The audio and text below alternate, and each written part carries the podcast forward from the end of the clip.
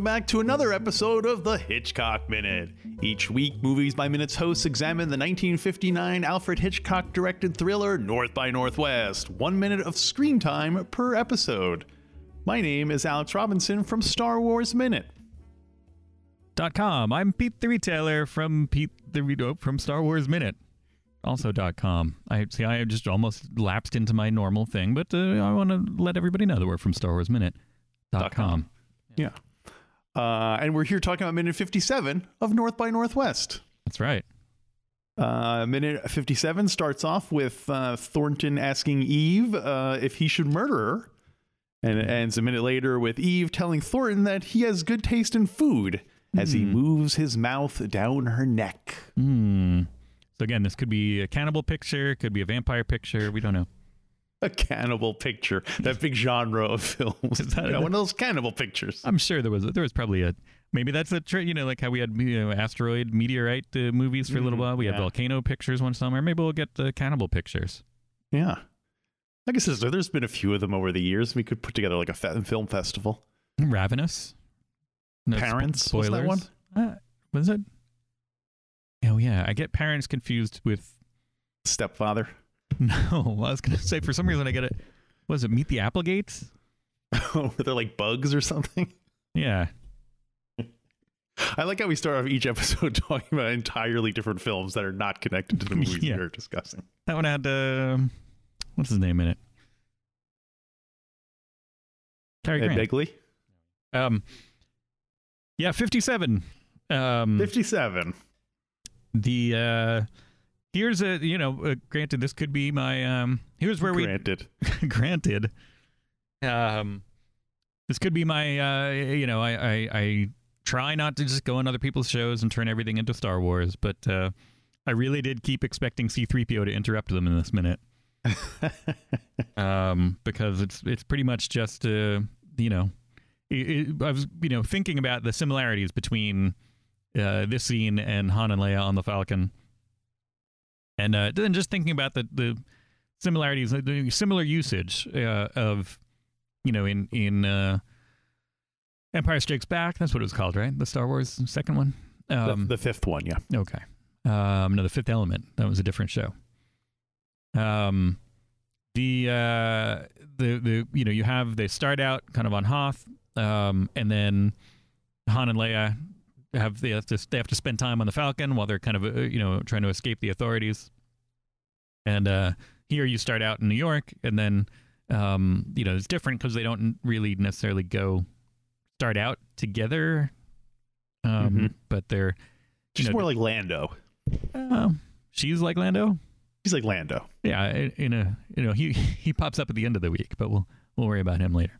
Um, the uh the the basically just the the kind of uh device you know both in Star Wars and Empire how you you know you can spend time on the Falcon between locations, um, which is not necessarily. I don't know. I- I've I've talked to uh, to John from Alien Minute about this. Does that align with act breaks in Star Wars? Um, I haven't really broken it down for Empire because they they're really only on it once in Empire. But the uh, you know this uh, this movie kind of did uh, you know it it has you know three main locations, and then uh, I like that they they have they spend time on a train rather than just kind of like here's New York and then like you know um, the movie that we we're currently covering Rogue One has a lot of transit from place to place with a little title card telling you where you are now. Mm-hmm. Uh, interesting that this uh, you know they they I like it when you can you know have some extra scenes on the mode of transit between um, locations. Like It's a good time to sort of catch your breath and get some characterization in. Exactly. It's like a mini bottle episode or something. You're Yeah. stuck in between two locations. But uh, interestingly, in, in in looking that up, I, I discovered that they, um, I don't think they shot all the scenes or shots chronologically, but Mhm. uh, they did do the locations chronologically. Huh. Um, so they shot all the stuff in New York, then they moved and shot all the stuff in Chicago and surrounding area, and then they um, um, shot the stuff in South Dakota. Although some of the stuff from Chicago or outside of Chicago was actually shot here in California. So I don't I don't know Oh, well, Yeah, I'm how- guessing all this train stuff was probably shot in California. right. Hmm. I'll have to look that up. But uh, yeah, I don't know. I basically so this uh, this train is the Millennium Falcon, basically. Yeah, I, I would agree with that.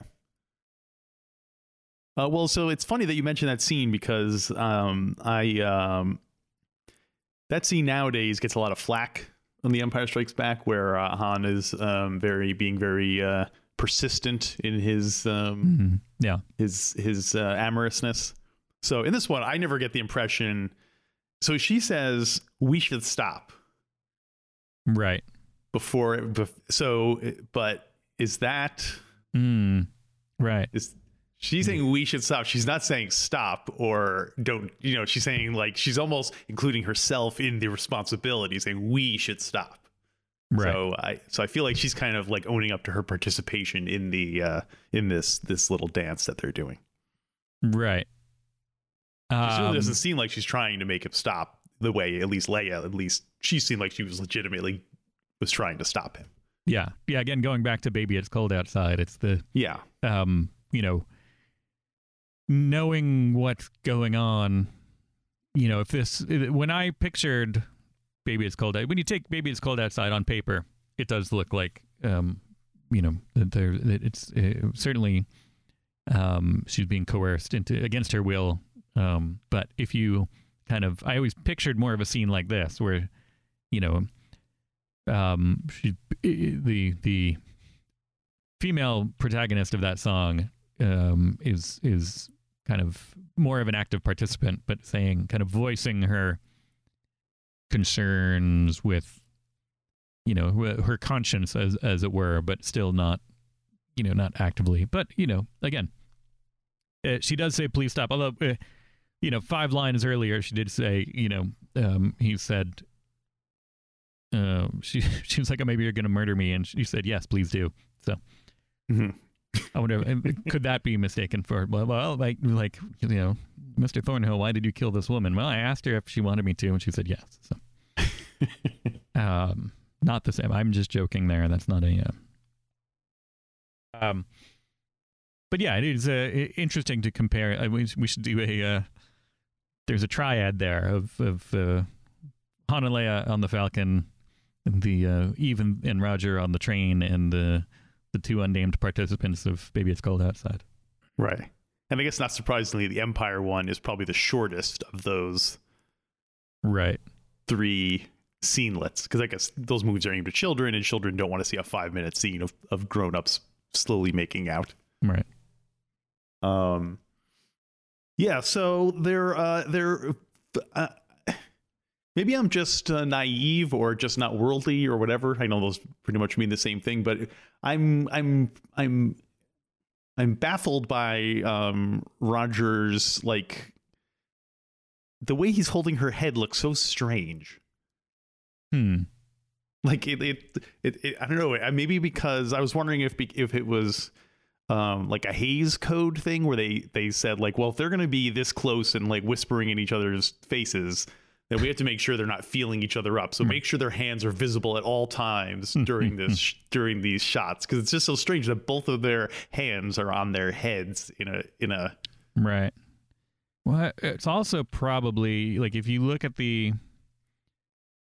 you know, figure the the the way that they're leaning, you know, uh, when Mhm. it's when it's shot one way, it's got to be, you know, it, it makes more sense that he's she's leaning up against a wall and he's got her hands, you know, he's kind of putting his hands up yeah um, to kind of cradle her head. But then when you get the reverse shot, they could, you know, you can't shoot through the wall, so there had to be room for the camera. So it's probably an Uh-huh. awkward, um, you know, awkward positioning. yeah Um, at least from from that that uh, you know the ones where you see where you're more focused on him, you see the back of her head. Yeah. Um, it it is a little bit weird, but I think I want to say that's because of um, a- angling and positioning, awkward staging. Yeah. Although Have you he- seen any of those um, Alfred Hitchcock biopics? That's another one that there were two of at the same time. No, The one with there was one with um, uh, out with Anthony Hopkins as Hitchcock, and then there was one with the ever uh, always second banana Toby uh, Jones. Is that that guy's name? The other Mhm. Truman Capote guy. Oh, right. Uh, also, isn't he Baron Zemo too, or something? Is he a? Uh, do you think he's like a? He's like the the um what's that? The asylum of of uh, Anthony Hopkins or whatever. Not just Anthony Hopkins, any other Anybody, yeah. Any like, other big famous actor. Yeah. didn't he? No, who, weren't there also two? Um, oh no, it was it was on the Crown, and then uh, also in the in the movie theaters there were uh, Winston Churchill. oh right, yeah. Um, he never did. Uh, Baron Zemo was never Winston Churchill, was he? no, I don't think he has the um the gravitas. He's a little too Mhm. uh too like dweeby looking. No Yeah. offense to him, but you know, Mhm. he's more of a character. He's got a type. Yeah. Um anyway, yeah, especially since they mentioned that the um that the train is unsteady and it does not seem like it is very unsteady. Hmm.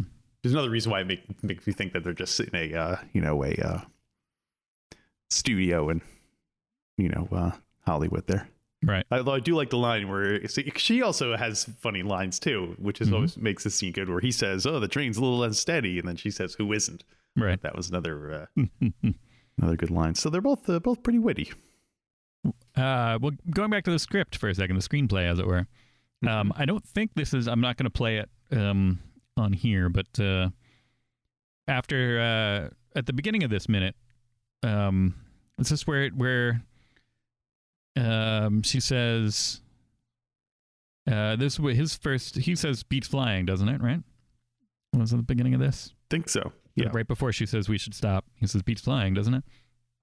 Um, and I I don't think this is actually in the in the film, but in the script, um, he says what's happening to us, and she says we're just strangers on a train, which is a funny like wink. Speaking of you know breaking the fourth wall, yeah, that's She's- weird. she should like totally look, and that, that they should reverse that, and he should have that should have been a Groucho line, like what's happening to us? Like I would just strangers on a train, wink. They could have done a whole. They could have done a whole run of of Hitchcock puns. yeah, really. The train's unstable. Yes, I think I'm feeling some vertigo. oh, that's for the birds. Um, yeah, for all I know, you could be some kind of psycho. Who's about to go to a frenzy? Um, the uh, the um, but, oh, so the kind of continuing with the Star Wars connection here. Hmm. Why are there so many songs about that? Um, I know. I mentioned I had a uh, a note about orchestration.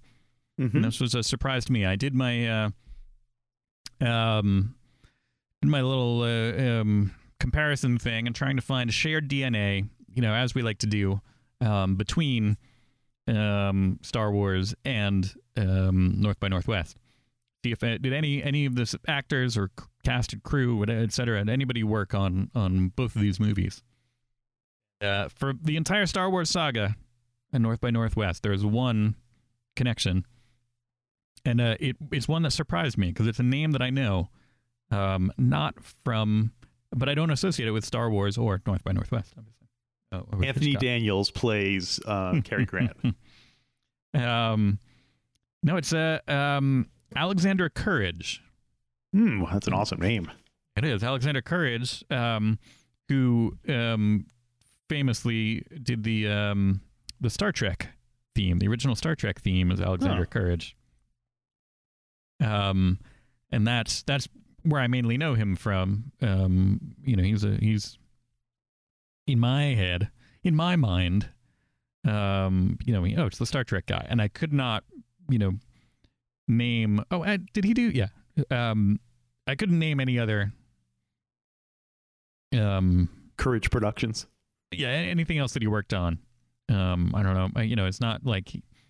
Um, I'm sure there's a lot of stuff that uh, that he did. I don't know his. Uh, that'd be an interesting biography to read, maybe, because it, it it it now upon looking him up, just ton tons of tons of work. Um, Wait a minute, wait a minute, wait a minute. Are you trying to tell me the guy who wrote the Star Trek theme song also played in the uh oh that he's been North by Northwest. He was not Star Wars. Well, Wait, here's he the, was he Star Wars two? he was in Star also? Wars two. no, um, the um, the the connection here is that so he was he wrote, you know, did the music for Star Trek, and then both. So in uh, on North by Northwest, uh, he was uh orchestrator uncredited. So he Hmm. did some of the mu- I know, orchestration. You know, it seems like he didn't compose the music; he just did the orchestra. I'm not sure what the um, fine line there is. I'm sure some of the more studious uh, Music. music. C-Tan in here to a- answer that. Yeah. Um, but uh, yeah, so uh, uncredited orchestrator um, for North by Northwest. And then on uh, Star Wars, the motion picture, 1977, Alexander Courage, additional orchestrator, uncredited. Oh man, that's depressing. And uh, But if you after look, 20 years, he's still doing uncredited orchestration. I mean, up like, uh, if you look into, you know, uh, some of the stuff from the 2000s, he's still doing Harry Potter and the Sorcerer's Stone, orchestrator, uncredited. Oh man, that's like sad.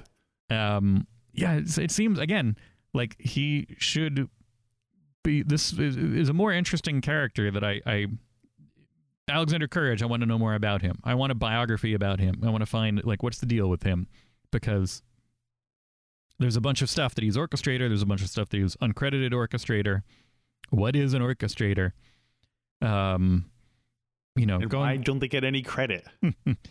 going back to the 19 you know he, he was in his first credits were in 1948 49 like the 1949 version of little women God, this Um, poor slob.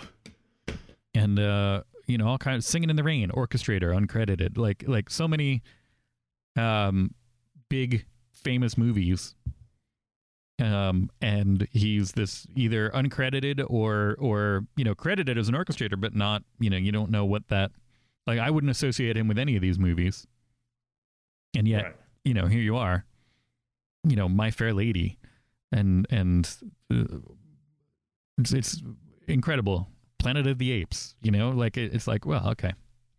What what's this guy's deal? I want to know. Somebody Yeah, somebody tell me more about alexander courage. Yeah, it maybe it's a I don't know. It's it's almost it's almost sad that he has such a um a awesome name and yet such an un un uh you know not un it's not that he did bad he clearly was a working guy but it just seems like it, I don't know maybe it's just not that kind of uh that kind of mobility in the orchestrating world yeah Uh, I- ac- according to the Wikipedia, orchestration is the assignment of different instruments to play the different parts of a musical work. hmm For example, a so- work for a solo piano could be adapted and orchestrated so that an orchestra could perform the piece, or a concert band piece could be orchestrated for a symph- symphony orchestra. hmm So I guess it means he's kind of like translating whatever the main composer's stuff into stuff for the I don't know. hmm anyway, it does it does seem like after a certain amount of time doing that, you should be able to graduate to full full blown uh, full blown orchestra orchestra conductor. He never got the baton. yeah it seemed i mean he did some which is interesting i'm, I'm reading Mhm. Uh, looks like he frequently worked as an orchestrator on scores composed by Jerry Goldsmith. He was also an award winning photographer whose photos appear in such popular magazines as Life and Collier's. Hmm. Among Oh, the- so maybe this music thing was just a hobby for him. Among the founders of the Composers and Lyricists Guild of America, the union that represented composers and songwriters in Hollywood during the 50s, 60s, and 70s. Oh, okay. So so so he he's he's more complex than than I was giving him credit for. I guess He's so. not just he doesn't define himself just by his orchestrating career. Good for him. Yeah. Um, Courage. although here, courage. um, uh, here, despite being associated with Star Trek and various other things, he's uh, he says, "I have to confess." He's a personal quote. "I have to confess to the world that I am not a science fiction fan. Never have been. I think it's just marvelous malarkey. So you write some, you hope marvelous malarkey music that goes with it. Hmm. But boy, yeah, but he, him and Martin Scorsese would uh, oh, there you go. should should team up for a Grouch Grouch festival. Um, and sadly, uh, Mr. Courage no longer with us. May 2008, he passed away. Hmm. So, Goodbye, funny man. um, all right. Well, that's. oh, I have one last question. Well, because I can save it for tomorrow. I'll postpone it for tomorrow. That's all I have for for minute fifty-seven. Okay. Um, I think that's all I had too.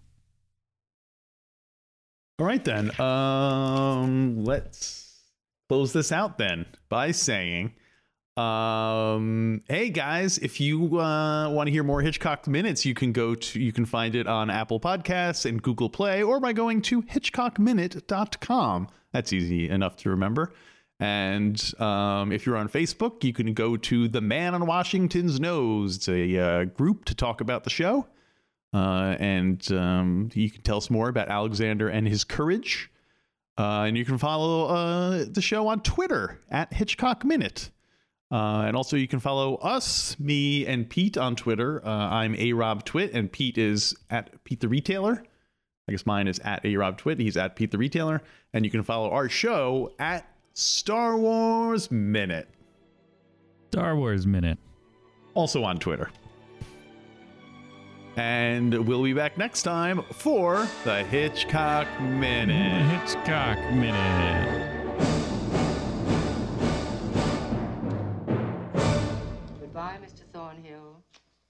wherever you are,